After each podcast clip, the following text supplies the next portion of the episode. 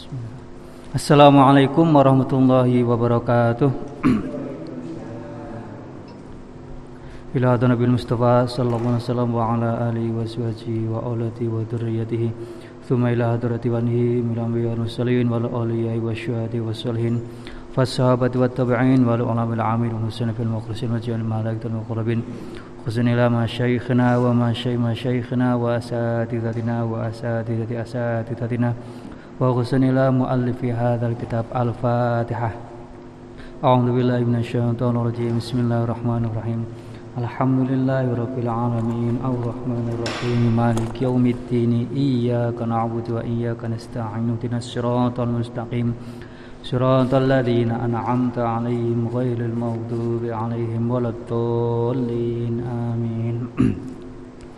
اللهم فقهنا في الدين وعلمنا التأويل. Rabbi syrah li sadri wa yassir li amri wa hlul 'uqdatam min lisani yafqahu qawli amin ya rabbal alamin. Bismillah alhamdulillah kita melanjutkan ngaji kitab Riyadhus Shalihin masih di bab takwa ya. Ini sedikit lagi bab takwanya. Setelah itu akan dilanjutkan ke bab baru yaitu bab yakin dan tawakal. Nah, kita uh, masih akan melanjutkan bab takwa ya. Jadi takwa itu ya artinya yang sudah populer ya imtithalul awamir wajtinabun nawahi. Imtithalu awamiril awamirillahi wajtinabun nawahihi. Jadi takwa itu itu melakukan atau melaksanakan e, perintah-perintah Allah ya, ajaran-ajaran Allah dan meninggalkan larangan-larangan Allah ya. Itu namanya takwa ya. Ya yang yang minimal kita tidak melakukan uh, pelanggaran ya, tidak melakukan dosa. Itu sudah kategori takwa ya.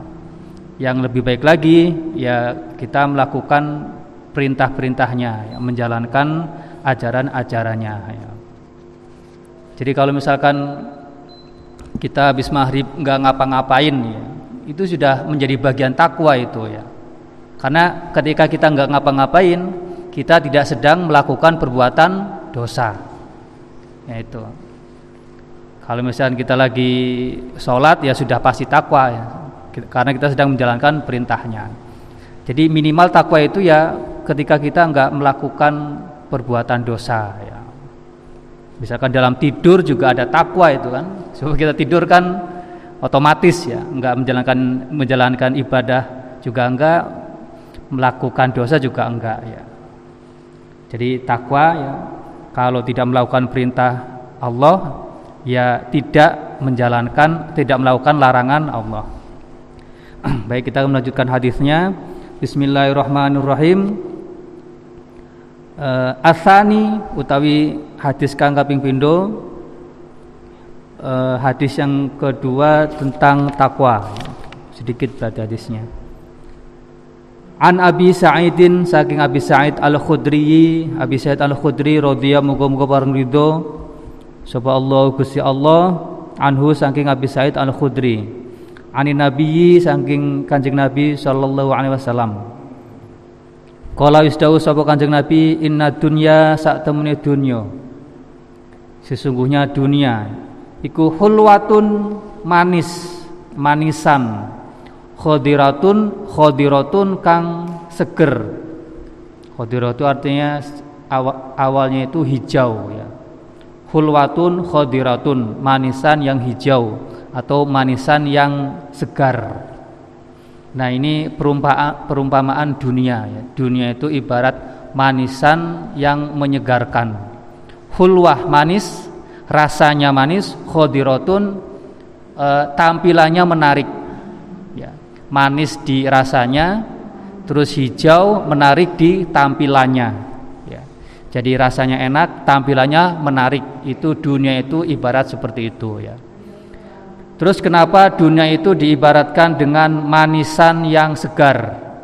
Manisan yang rasanya enak, tampilannya menarik, ya, ya sebab e, disenangi oleh manusia. Ya. Sebab manusia itu senang terhadap hal-hal yang rasanya enak, tampilannya menarik. Dunia seperti itu. Nah, maka eh, tentu saja ya kita eh, manusia punya kecenderungan untuk menyukai hal seperti itu. Ya. Nah, arti lain dari hulwatun khodirotun ya bahwa dunia itu eh, manisan yang hijau juga bisa bisa berarti dunia itu sebentar. Dunia itu sebentar. Seperti permen. Permen itu diemut nggak sampai nggak sampai nggak sampai jam-jaman kan. Butuh berapa menit sudah habis kan diemut-emut. Sudah hilang manisnya. Atau kayak gula misalkan dibikin teh diminum dalam sekian menit kan sudah habis. Itu dunia seperti itu ya. Cepat ya. E, tidak lama. Ya. Apalagi kan manusia secara usia pasti dibatasi kan ya e, dunianya mungkin masih ada ya tapi manusia terbatas oleh umur ya Nah itu arti dari hulwatun khodiratun. Dunia itu ibarat e, manisan yang segar, rasanya enak, tampilannya menarik. Atau juga bisa berarti dunia itu sebentar, ya, seperti rasa manis di permen atau jajanan yang cepat hilang. Nah itu perumpamaan dari Nabi. Nah karena dunia itu seperti itu maka apa apa tugas kita di dunia? Wa inna Allah lan satamni Gusti Allah iku mustakhlifu uh, kang dadekake khalifah. Ya. Uh, dadekake khalifah menjadi apa pemangku. Pemangku uh, untuk memakmurkan dunia. Wa inna Allah sallallahu Gusti Allah iku mustakhlifu dadekake khalifah. Kum ing sira fiha ing dalam dunia fayang duru mongko bakal ningali sapa Allah kaifa maluna koyo hale kaya apa ngamal sapa sira kabeh. Jadi kita ini di dunia ya eh, kata Nabi dijadikan khalifah. Khalifah itu ya secara e, maksudnya itu ya orang yang dipasrahi untuk memakmurkan dunia, untuk ke, menjalankan kehidupan duniawi ya. E, potensi-potensinya dihidupkan. Nah, maka Allah akan melihat akan menilai apa yang kamu lakukan ketika dipasrahi menjadi khalifah di dunia ini. Ya. Apa yang kamu lakukan, apa yang kita lakukan e, terhadap potensi-potensi alam misalkan. Ya. Apakah tugas-tugas kita sebagai manusia terkait alam sudah sesuai dengan e, aturan atau tidak? Apakah merusak atau tidak? Nah, itu akan dilihat oleh Allah itu. Fayang dulu kaifa malun. Nah, itu. Fataku moko padha wedya sira kabeh adunya ing dunya ya. Maka waspadalah dunia. Jadi karena tadi dunia itu manis e, karena manis bisa menjadi jebakan gitu ya. Maka kita disuruh waspada oleh Allah. Wataku lan wedya sira kabeh an-nisaa ing piro-piro wong wadon. Nah ini ya. Jadi e, waspadalah atau takutlah terhadap dunia dan takutlah terhadap perempuan, terhadap wanita. Nah, ini karena e, bisa jadi Nabi ke, sedang berbicara terhadap sahabat laki-laki gitu ya. Maka yang disuruh atau yang jadi apa? objek untuk diwaspadai adalah pasangannya ya, perempuan ya. Nah, kalau perempuan yang diwaspadai siapa? Ya laki-laki gitu. Kalau suami maka waspad, waspadailah istrinya gitu ya. Nanti ada ini. Fa inna fa inna fitnatin maka sak temene kawitane fitnah cobaan fitnah itu artinya ujian cobaan ya bukan fitnah dalam bahasa Indonesia yang sering kita bicarakan ya fitnah ngomongin orang ya ngomongin orang yang nggak sesuai fakta itu kan fitnah dalam bahasa Indonesia ya. tapi fitnah dalam bahasa Arab artinya ujian fa inna awal fitnatin maka sak temene kawitane fitnah ujian. Fa inna awala fitnati bani Israila sak temene kawitane fitnah ujiane bani Israil. Iku kanat ono apa fitnah? Iku fin nisa'i ing dalam masalah wong wadon. Nah, jadi ini seolah-olah eh, pesan Nabi itu terpisah-pisah ya tiba-tiba fatakud dunia watakun nisa ya. Jadi e, Nabi mengibaratkan dunia itu seperti hal yang enak, ya, tapi kita juga disuruh waspada, ya. waspadai terhadap hal-hal duniawi.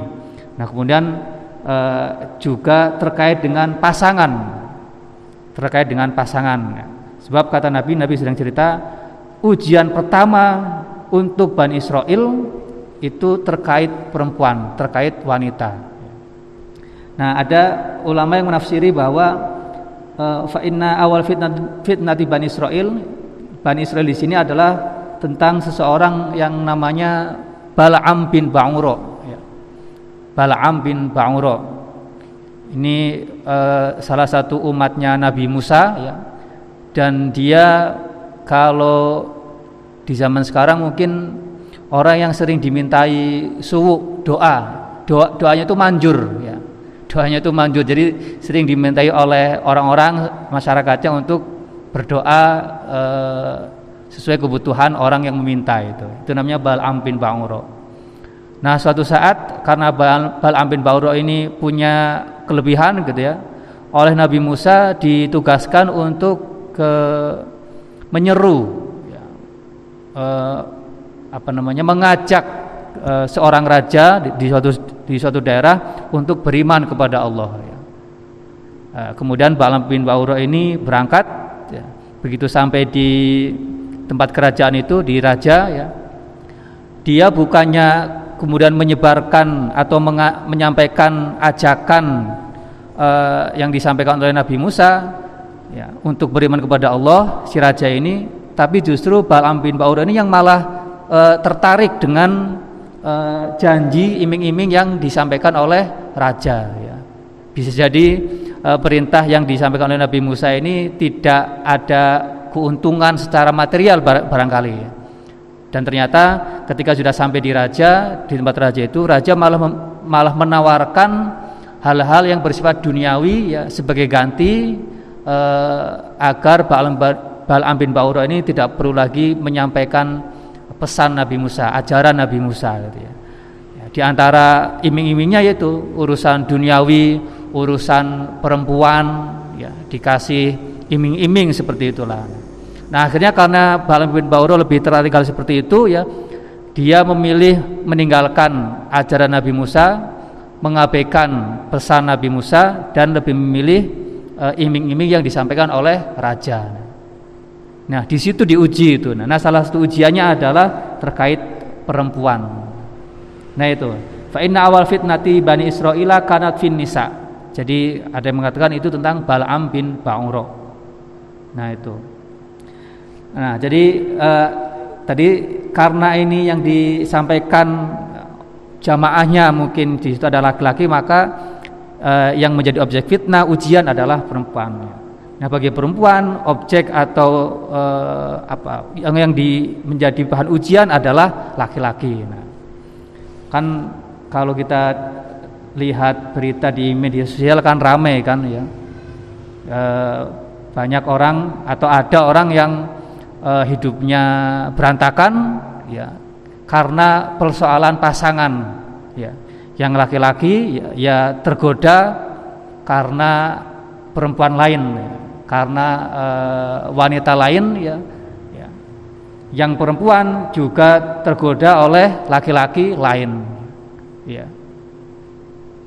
Ya sempat ramai itu kalau e, di media sosial itu ya pejabat-pejabat ya e, eh, PNS-PNS gitu ya, karena dia apa namanya berada dalam lingkungan yang sama ya, dengan uh, sosok perempuan akhirnya dia mungkin jatuh cinta atau apa gitu ya akhirnya dia melupakan pasangan yang sahnya ya kemudian tergoda ya nah uh, dalam konteks itu siapa yang sebenarnya yang salah gitu apakah perempuan ini yang sebagai dianggap sebagai objek penggoda atau memang mental laki-lakinya yang lemah gitu ya. nah itu kan bisa bisa berputar-putar gitu kan ya kalau mungkin bagi sudut pandang yang lain ya perempuannya yang mungkin sebagai uh, penggodanya. Tapi dalam sudut pandang lainnya bisa jadi karena laki ini aja yang lemah ya, yang mungkin keimanannya lemah dan dan sebagainya gitu ya.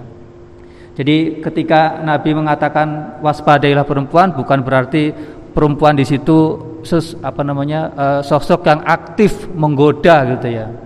Tapi bisa jadi si misalkan laki-lakinya yang memang tidak memiliki kekuatan iman atau mental yang yang yang bisa menghadang ujian-ujian gitu ya. Bisa jadi uh, misalkan pasangan atau wanita yang dianggap sebagai ujian itu pasif gitu ya. Tapi karena dari laki-lakinya itu mentalnya tidak kuat, ya akhirnya tergoda gitu ya. Maka dalam bahasa manusia kalau hal seperti itu maka kita akan mengatakan dia tergoda oleh wanita ya. Padahal mungkin bahasa yang lebih tepat dia imannya lemah sehingga mudah tergoda oleh misalkan wanita dan sebagainya gitu. Ya pasti ada ada dua-duanya mungkin bisa salah gitu ya. Tapi kemudian kesalahan yang paling besar bisa jadi adalah persoalan mental dari seseorang itu ya, mental keimanan dan sebagainya ya. Kalau orang imannya kuat, mentalnya kuat ya, godaan apa pun dari luar ya akan mental kan. Ya. Mestinya seperti itu ya. Nah, wattaqun nisa fa inna awal fitnati bani Israila kanat fin nisa ya. Rawi sing riwayatake hu ing hadis muslimun imam muslim. Nah itu jadi uh, kita disuruh mewaspadai kehidupan dunia ya karena dunia itu ya manis dan uh, menarik tapi di, di balik itu ada jebakan-jebakan yang kalau tidak diwaspadai kita akan terjatuh pada jebakan atau ujian itu ya. Asalisu utawi kang kaping telu an an ibni Mas'udin saking Ibnu Mas'ud radhiyallahu anhu paring ridho sapa Allah Gusti Allah anhu saking Ibnu Mas'ud. Anan Nabi ya saat temene Kanjeng Nabi sallallahu alaihi wasallam iku kana ono sapa Kanjeng Nabi iku yakulu dawuh sapa Kanjeng Nabi. Doa, donga sapa Kanjeng Nabi. Allahumma inni as'alukal huda wat tuqa wal afafa wal ghina. Ini uh, mungkin kita sering dengar doa ini ya. Imam-imam atau kiai-kiai biasa doa pakai ini. Allahumma du Gusti ini satu menit ingsun iku as'alu nyuwun sapa ingsun? Ka ing panjenengan al huda ing hidayah watuko lan ketakwaan wal afafa lan afaf itu artinya menjaga diri dari dosa. Menjaga diri dari dosa wal ghina lan semugih merasa cukup ya. Nah, jadi Nabi berdoa agar diberi petunjuk, ketakwaan, kemudian bisa menjaga diri dari dosa dan kecukupan. Nah, ini ketika Nabi berdoa seperti ini ya eh, yang nilai yang terpenting adalah eh, ajaran kepada kita juga untuk bisa berdoa dengan yang sama gitu ya. Sebab eh, karena Nabi itu sudah dijamin kan minta nggak minta ya Nabi itu ya sudah sudah huda sudah mendapatkan petunjuk malah sebagai perantara petunjuk kan Nabi itu. Sudah bertakwa sudah pasti bisa menjaga diri dari dosa dan sudah pasti al-ghina ya. Merasa cukup dari e, orang lain dari meminta-minta ya. jadi Nabi minta nggak minta seperti dia sudah seperti ini Nabi itu ya. Maka ini adalah e, teladan, dorongan untuk kita untuk bisa berdoa meminta hal-hal yang sama ini. Buddha, tuko, afafal, gina ya.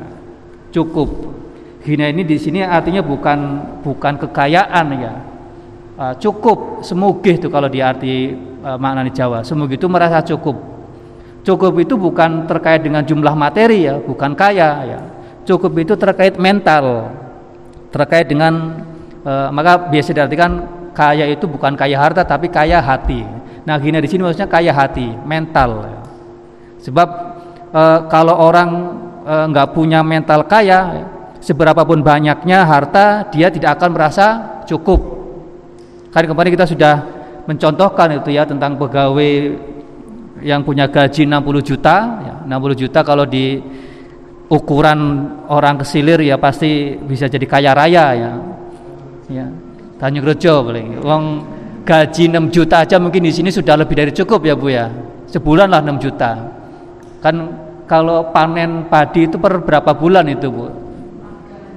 4 bulan. Itu berapa biasanya Bu? Nilainya Bu dapat kalau dijual itu? Karena kalau dijual berapa Bu itu kira-kira? Iya. Berapa itu? 10 juta dapat nggak nyampe.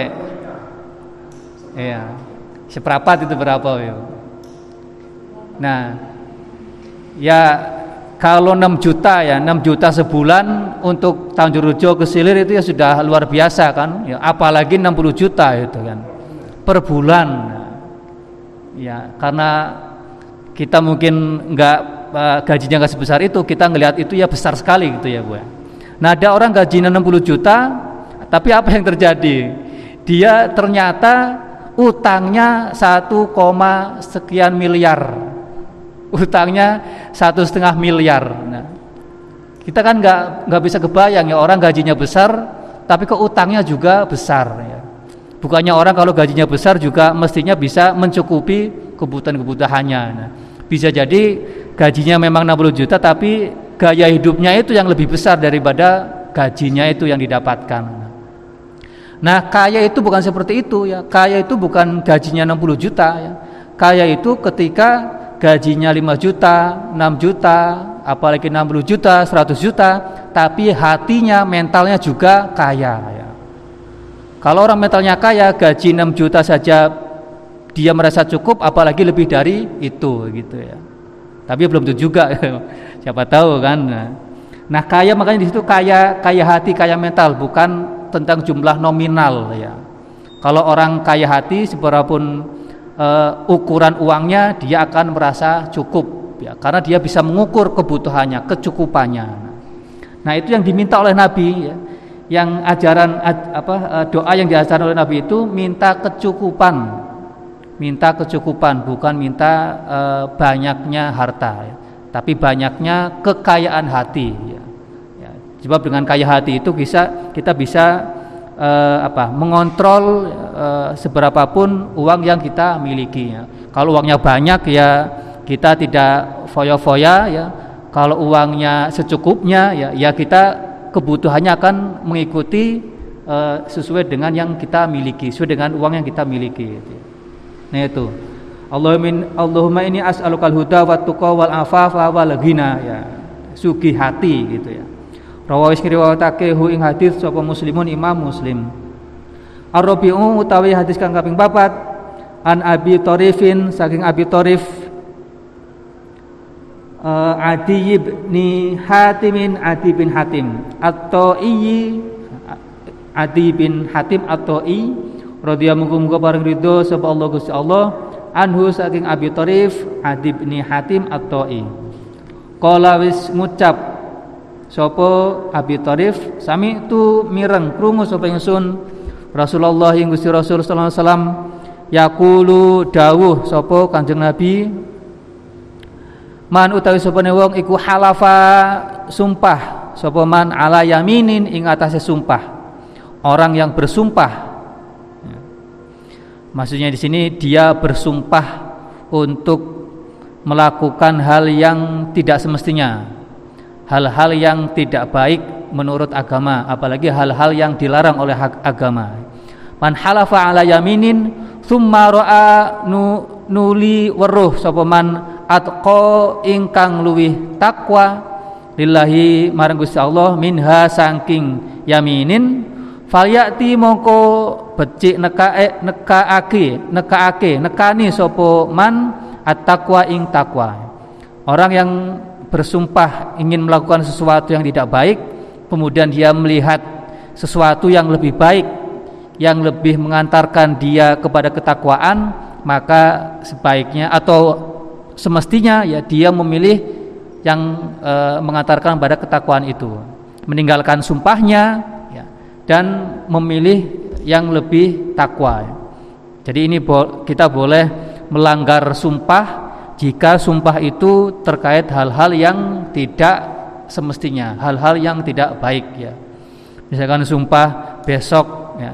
Sumpah nanti kalau misalkan dapat apa saya nggak akan sholat dalam satu hari misalkan. Ya itu kan sumpah yang e, tidak semestinya kan. Masa bersumpah e, untuk melanggar ajaran Allah kan seperti itu. Nah itu e, orang yang bersumpah untuk e, melanggar aturan misalkan dan dia melihat sesuatu yang lebih baik yang lebih bertakwa maka hendaknya dia langgar sumpah itu dan memilih untuk e, melakukan hal yang lebih bertakwa Tumara'a atqalillahi minha falyati taqwa. Rawawi sing riwayatake hu ing hadis sapa muslimun Imam Muslim. Al khamisu utawi hadis kang nomor 5 An Abi Umamata saking Abu Umamah. Sudai ni Ajlana Sudai bin Ajlan Al-Bahili radhiyallahu muga-muga ridho sapa Allah Gusti Allah anhu saking Abi Umamah. Kala wis ngucap sapa Abu Umamah Sami itu krungu sapa insun? Rasulullah ing Gusti Rasul sallallahu alaihi wasallam yaktubu khutbah. Sapa Kanjeng Nabi fi hajjatil wada'i ing haji wada. Nah, haji ini, haji wada. Ini juga saat-saat ini orang-orang uh, lagi mempersiapkan keberangkatan haji gitu ya. Ya, ada yang siap-siap berangkat, ada yang lagi ya masih pada proses persiapan. Malam mungkin sebagian sudah ada yang berangkat ya. Ada yang sudah sampai ke Mekah sana, ada yang sampai ke Arab gitu ya. Haji wada. Nah, haji wada ini haji perpisahan ya haji perpisah, perpisahan. Karena pada haji ini ya Nabi itu pamitan ya. E, Nabi menyampaikan pesan-pesan panjang ini khutbahnya sebenarnya. Cuma ini dipotong nanti e, cuma hal-hal yang terkait dengan bab ini saja yang disampaikan. Jadi khutbahnya itu panjang. Jadi Nabi di haji wada ini kenapa disebut haji wada? Wada itu artinya pamitan ya. karena e, haji wada ini terjadi pada Eh, atau dilaksanakan pada tahun ke-10 Hijriah. Ya, 10 Hijriah. Nabi wafat tahun ke-11 Hijriah, bulan Rabiul Awal. Haji wada ini ya pasti bulan Dzulhijjah ya. Dzulhijjah eh, Muharram ya, Dzulhijjah. Dzulhijjah kan bulan terakhir ya Mas ya. Dzulhijjah, Muharram, Safar, Rabiul Awal. Bulan Rabiul Awal Nabi wafat. Berarti ini haji wada ini sekitar tiga bulan sebelum Nabi wafat. Ya, maka disebut haji wada. Nah, ini karena, karena ini Nabi Muhammad gitu ya, uh, tentu beliau uh, sudah mengetahui kira-kira sudah dikasih isyarat bahwa sebentar lagi beliau akan wafat. Dan pada haji wada ini uh, ribuan orang, ribuan sahabat ini ya, mungkin malah puluhan ribu sahabat pada ngumpul ya uh, mendengarkan uh, khutbah Nabi haji perpisahan itu ya. Nah, haji, kenapa disebut haji perpisahan? Tadi karena Nabi pamitan ya. Kemudian dan ini satu-satunya haji yang dilakukan oleh Nabi, yang dilaksanakan oleh Nabi. Jadi Nabi itu haji sekali uh, setelah haji, syariat haji itu di, diperintah, diturun, diturunkan ya. Nah, jadi ini haji wata kan tahun 10 haji itu disyariatkan e, macam-macam pendapatnya. Ada yang mengatakan tahun 5 Hijriah ya. Ada yang bilang tahun 6, ada yang bilang tahun 8, 9 ya. Pokoknya setelah Hijriah ya. Jadi e, paling paling ke, paling bawah itu tahun 5 Hijriah. Tahun 5, tahun 6, tahun 7 Mekah itu masih dikuasai orang kafir ya. Jadi Nabi dan umat Islam itu nggak bisa haji walaupun e, misalkan syariat haji sudah turun tapi nggak bisa langsung haji karena e, apa Mekahnya masih dikuasai oleh orang e, kafir ya. Maka syarat haji itu kan e, punya istitoah ya punya kemampuan. Kemampuan itu bukan cuma soal fisik atau harta ya, tapi kondisi ya. Nah pada ketika syarat haji itu diturunkan kondisi Mekah masih belum memungkinkan untuk diziarahi untuk haji ya. Karena masih dalam penguasaan orang kafir Quraisy. Nah, baru kemudian ketika Fathu Makkah gitu ya, eh, Mekah kembali kembali dalam penguasaan orang Islam, Nabi baru bisa eh, haji tapi baru tahun 10-nya ini. Jadi sebenarnya Nabi itu punya kesempatan haji kalau misalnya kita pegang pendapat haji itu syariatnya turun pada tahun kelima 5, 6, 7 itu masih dalam penguasaan orang kafir Quraisy maka tahun 8, 9, 10 hajinya. Jadi Nabi sebenarnya punya kesempatan haji itu tiga kali. Tahun ke-8, tahun ke-9 dan tahun 10 haji wada'na tapi Nabi memilih cuma haji di tahun 10 itu ya. Tahun 9, tahun 8 nya enggak jadi se seumur hidupnya setelah syariat haji diturunkan, Nabi cuma haji sekali gitu ya. Makanya guru saya itu Kiai Haji Ali Mustafa Yakub ya, alumni Tubireng juga Mas itu. Uh, uh, almarhum dulu pesantren Darussunnah ya. Ketika saya ngaji itu, beliau punya punya apa ya? Punya moto, punya slogan ya. E, haji cukup sekali, sedekah ribuan kali. Itu anunya, motonya. Haji cukup sekali, sedekah ribuan kali. Karena moto ini mengikuti teladan Nabi itu, Nabi seumurnya seumur hidupnya setelah syariat haji itu cuma sekali. Hajinya cuma sekali. Nah, kenapa guru saya ini Kiai Mustafa Yakub punya pedoman eh, haji cukup sekali sedekah ribuan kali? Karena haji itu ibadah individual ya. Ibadah apa istilahnya itu? Eh, ya ibadah individual. Jadi kita ketika kita haji ya pahalanya untuk kita aja ya. Berbeda dengan sodakoh, sodakoh jariah ya. Nah, itu pahalanya walaupun nanti eh, atau manfaatnya ketika kita sedekah ya kan orang lain itu yang menerima ya menerima manfaatnya misalkan kita sedekah ngasih uang kan yang menerima manfaatnya orang lain kan ya kita dapat pahalanya orang lain dapat manfaatnya beda dengan semacam haji atau sholat gitu ya. Kita dapat pahalanya. Orang lain kan enggak ya kita aja yang dapatnya. Beda dengan sedekah. Misalkan uh, sedekah untuk masjid ini. Nah, nah ini yang yang bangun masjid ini yang dari awal kemudian yang merenovasi. Nah ini yang renovasi siapa? Yang bangun siapa? Yang renovasi siapa? Yang meramaikan siapa? Nah, itu semuanya dapat uh, dapat pahala itu ya walaupun mungkin yang bangun masjid ini musola ini sudah nggak ada tapi karena kita masih memanfaatkan uh, pendiri musola ini akan mendapatkan kiriman tuh, kiriman uh, sedekahnya, pahalanya. Kayak sekarang ini kita ngaji, yang membangun musola ini dapat kirimannya ini, ya, dapat kiriman uh, pahalanya. Termasuk yang merenovasi, yang memfasilitasi masjid ini jadi lebih enak ya. Uh, ya dapat kiriman pahalanya juga ya walaupun masih hidup gitu. Ya. Nah itu makanya tadi itu uh, haji cukup sekali ya sedekah ribuan kali. E, jadi ibadah yang bersifat e, manfaatnya itu dirasakan orang lain lebih baik daripada ibadah yang manfaatnya dirasakan oleh sendiri. Ya, ya tentunya kalau hajinya ini sudah sudah dilakukan sekali ya. ya. Tapi karena haji ini fard e, rukun Islam ya, kalau belum haji dan mampu ya hajinya juga didahulukan gitu ya. Maksudnya itu setelah sudah haji sekali dan misalkan pengen punya dorongan untuk haji lagi eh, tapi mungkin ada orang-orang yang butuh kita bantu ya secara prinsip sebenarnya lebih baik kita bantu orang lain. Sebab hajinya kita sudah gugur itu sudah kewajib, kewajiban itu kan sudah dilaksanakan sudah pernah haji gitu ya. Ya tapi katanya memang Mekah itu ngangenin ya. Katanya saya kan nggak pernah ke sana nggak pernah umroh nggak pernah haji ya. Katanya Mekah itu ngangenin. Jadi kalau kita haji kita umroh ya pengen balik lagi gitu ya. Makanya bisa jadi itu ada orang yang hajinya bolak-balik gitu ya.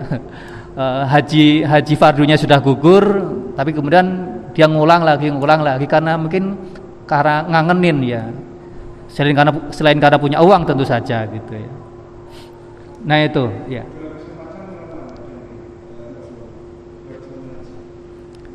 uh, bisa jadi karena faktor itu ya karena uh, Batu Makkah sudah. Jadi memang sudah aman ya. Tahun 9, tahun 8 enggak enggak di kesempatan itu ngambil. Sebenarnya pernah ada kesempatan Nabi itu pengen pengen apa namanya ke Mekah gitu ya.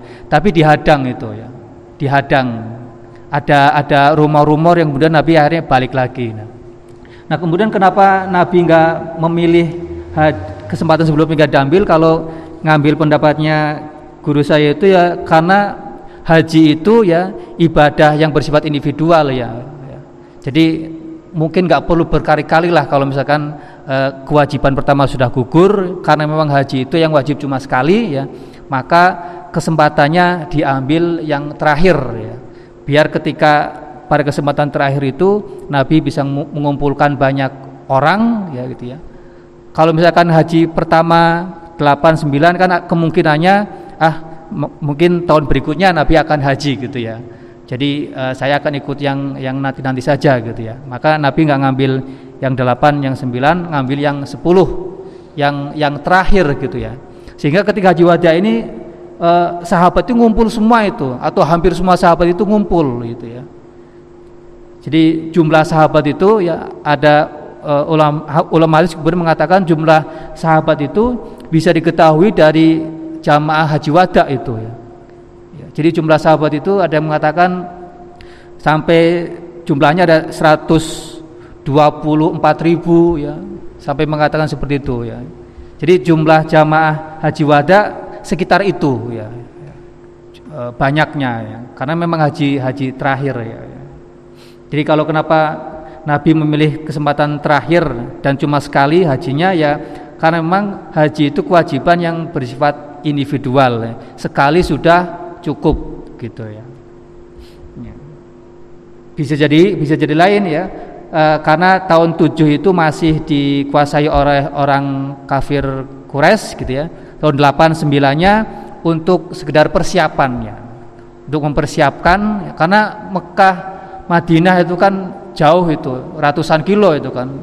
Itu kalau misalkan harus segera dilaksanakan padahal e, sebelumnya masih ada e, apa namanya?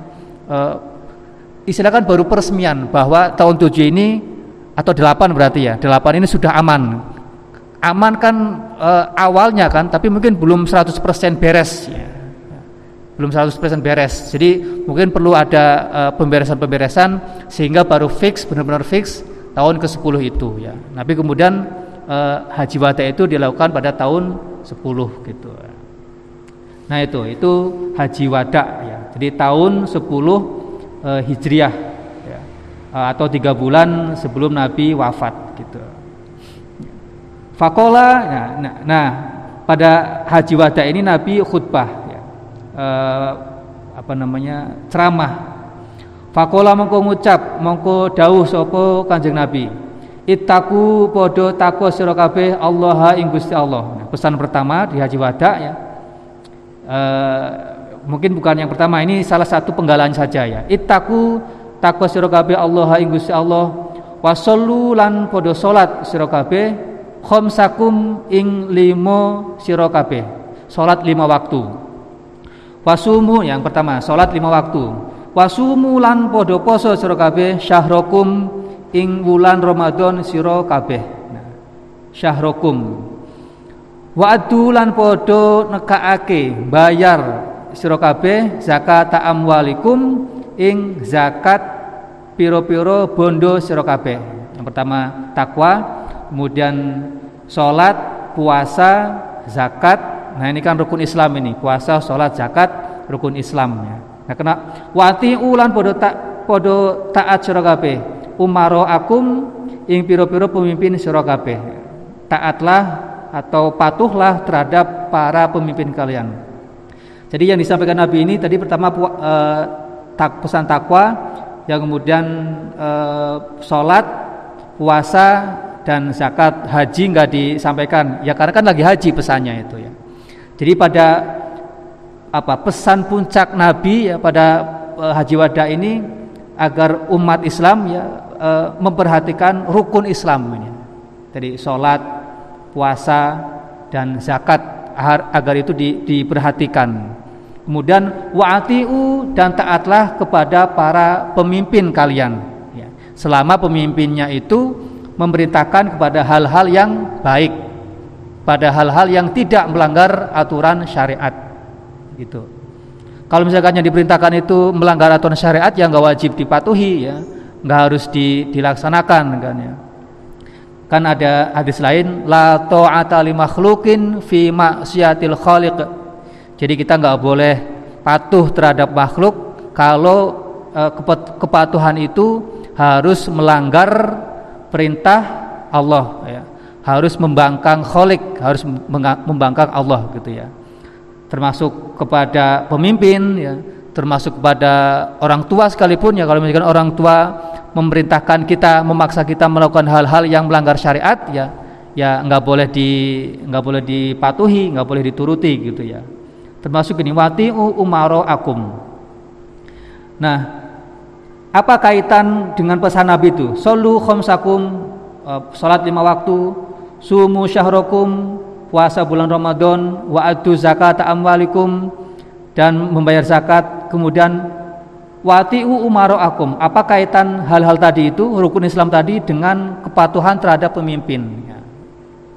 Yang tadi itu kan rukun Islam. Ya. Jadi kita ini dalam satu negara ya bisa nyaman menjalankan eh, ajaran-ajaran uh, Islam misalkan atau bahkan semua kehidupan uh, bernegara, kehidupan bermasyarakat itu bisa dilaksanakan dengan aman, dengan nyaman kalau keadaan negara itu sta, stabil ya. tidak ada pembangkangan tidak ada pemberontakan ya. tidak ada peperangan ya.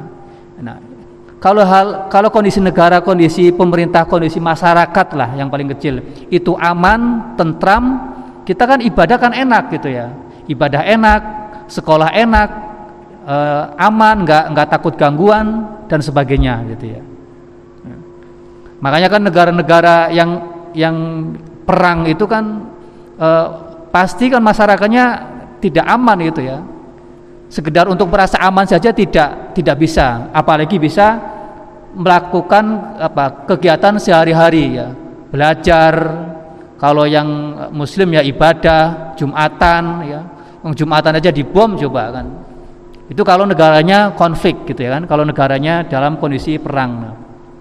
Nah, kalau kondisi tidak aman seperti itu ya kita akan dalam konteks umat Islam ya akan susah, akan sulit melaksanakan rukun Islam semisal sholat ya eh, dan lain-lain gitu ya. Ya. Kita akan kesulitan, akan tidak nyaman dalam menjalankan ajaran-ajaran eh, Islam dan kehidupan keseharian, kehidupan bermasyarakat, bermasyarakat dan kehidupan bernegara. Itu kalau kondisi negaranya kacau ya kalau terjadi pembangkangan dan sebagainya ya. Maka salah satu apa namanya ajaran dalam akidah Sunni ya, wal Jamaah itu ya eh, kita itu tidak memberontak pemerintah. Kita tidak boleh memberontak pemerintah. Kita nggak boleh buhot gitu ya. Haram hukumnya ya. Karena salah satu alasannya itu kalau kita memberontak ya, kalau terjadi pemberontakan eh, kita akan kesulitan eh, dalam melaksanakan Eh, menjalankan kehidupan keseharian dan menjalankan ajaran agama gitu ya. Itu. Maka kira-kira hikmahnya kenapa kemudian di, di apa dikaitkan dengan wati umaru akum patuhilah para pemimpin kalian itu menyimbolkan eh, kondisi kepemerintahan negara masyarakat yang stabil. Nah, ketika masyarakat stabil negara stabil kita akan aman dan nyaman menjalankan kehidupan keseharian ya termasuk ibadah gitu kan. Maka eh, kan sering kita dengar itu di kalau di Timur Tengah ya yang negara yang masih kacau itu eh, Jumatan dibom gitu kan ya. Itu kalau kondisinya kayak gitu kan khawatir kan nggak nggak bisa ngerasa aman dan nyaman itu ya karena terjadi pembangkangan pembangkangan ya terhadap pemerintah yang sah itu. Nah itu wati'u akum. Nah kalau kita sudah melaksanakan ajaran Islam, rukun Islam dan e, patuh terhadap pemimpin selama perintahnya baik gitu ya, tidak melanggar aturan Islam, tadkhulu bakal manjing sapa sira kabeh jannata rabbikum ing swargane pangeran sira kabeh. Jadi kalau kita bertakwa, menjalankan sholat lima waktu, puasa, bayar zakat, ya, menjalankan semua rukun Islam, gitu ya, dan kita patuh terhadap pemimpin, ya, menjaga keadaan masyarakat negara dalam kondisi stabil, maka itu akan mengantarkan kita masuk ke surga. Ya. Tadkhulu jannata rabbikum. Rawawis ngriwatake ing hadis sapa at-Tirmidzi Imam Tirmidzi Imam Tirmidzi fi akhiri kitabis sholati ing dalam akhir uh, bab salat kitab salat. Wa qala lan ngucap sapa Tirmizi haditsun hasanun sahihun. Nah sudah selesai babnya ini ya. Wa wassalamualaikum warahmatullahi wabarakatuh. nah.